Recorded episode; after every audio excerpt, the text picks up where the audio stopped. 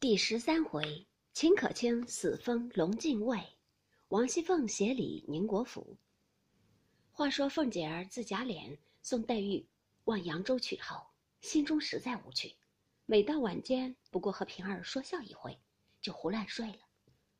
这日夜间，正和平儿灯下拥炉卷绣，早命浓熏绣被，二人睡下，屈指算行程该到何处，不知不觉已交三鼓。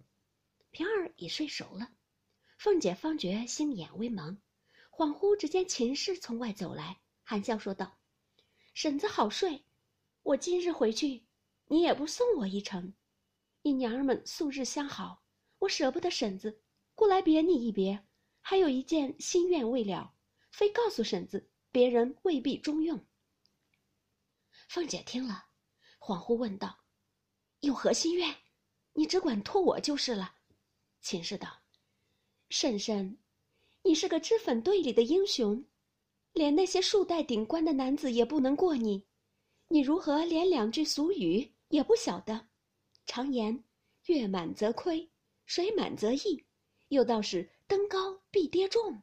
如今我们家赫赫扬扬已将百载，一日倘或乐极悲生，若应了那句‘树倒猢狲散’的俗语。”岂不虚称了一世的诗书旧族了？凤姐听了此话，心胸大宽，十分敬畏，忙问道：“这话虑得极是，但又何法可以永保无虞？”秦氏冷笑道：“婶子好吃也，否极泰来，荣辱自古周而复始，其人力能可保长的？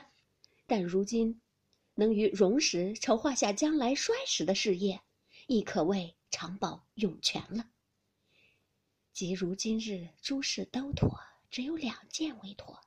若把此事如此一行，则后日可保永全了。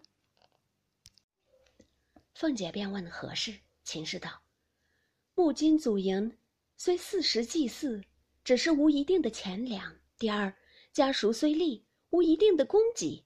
依我想来，如今盛时。”故不缺祭祀供给，但将来败落之时，此二项有何出处？莫若依我定见，趁今日富贵，将祖营附近多置田庄、房舍、地亩，以备祭祀供给之费，皆出自此处，将家属亦设于此，合同族中长幼，大家定了则例，日后暗房掌管这一年的地亩、钱粮、祭祀供给之事。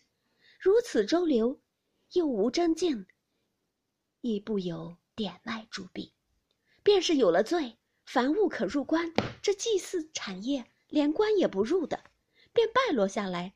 子孙回家读书务农，也有个退步，祭祀又可永继。若木金以为荣华不绝，不思后日，终非长策。眼见不日，又有一件非常喜事。真是烈火烹油，鲜花着锦之盛。要知道，也不过是瞬息的繁华，一时的欢乐，万不可忘了那盛筵必散的俗语。此时若不早为后虑，临期只恐后悔无益了。凤姐忙问：“有何喜事？”秦氏道：“天机不可泄露，只是我与婶子好了一场。”临别赠你两句话，需要记着。一念道：“三春去后诸芳尽，各自须寻各自门。”凤姐还欲问时，只听二门上传世云板连扣四下，将凤姐惊醒。人回：“东府荣大奶奶没了。”凤姐闻听，吓了一身冷汗，出了一回神，只得忙忙的穿衣，往王夫人处来。彼时何家皆知，无不呐喊，都有些疑心。那长一辈的想他素日孝顺，平一辈的想他素日和睦亲密，下一辈的想他素日慈爱，以及家中仆从老小想他素日怜贫惜贱、慈老爱幼之恩，莫不悲嚎痛哭者。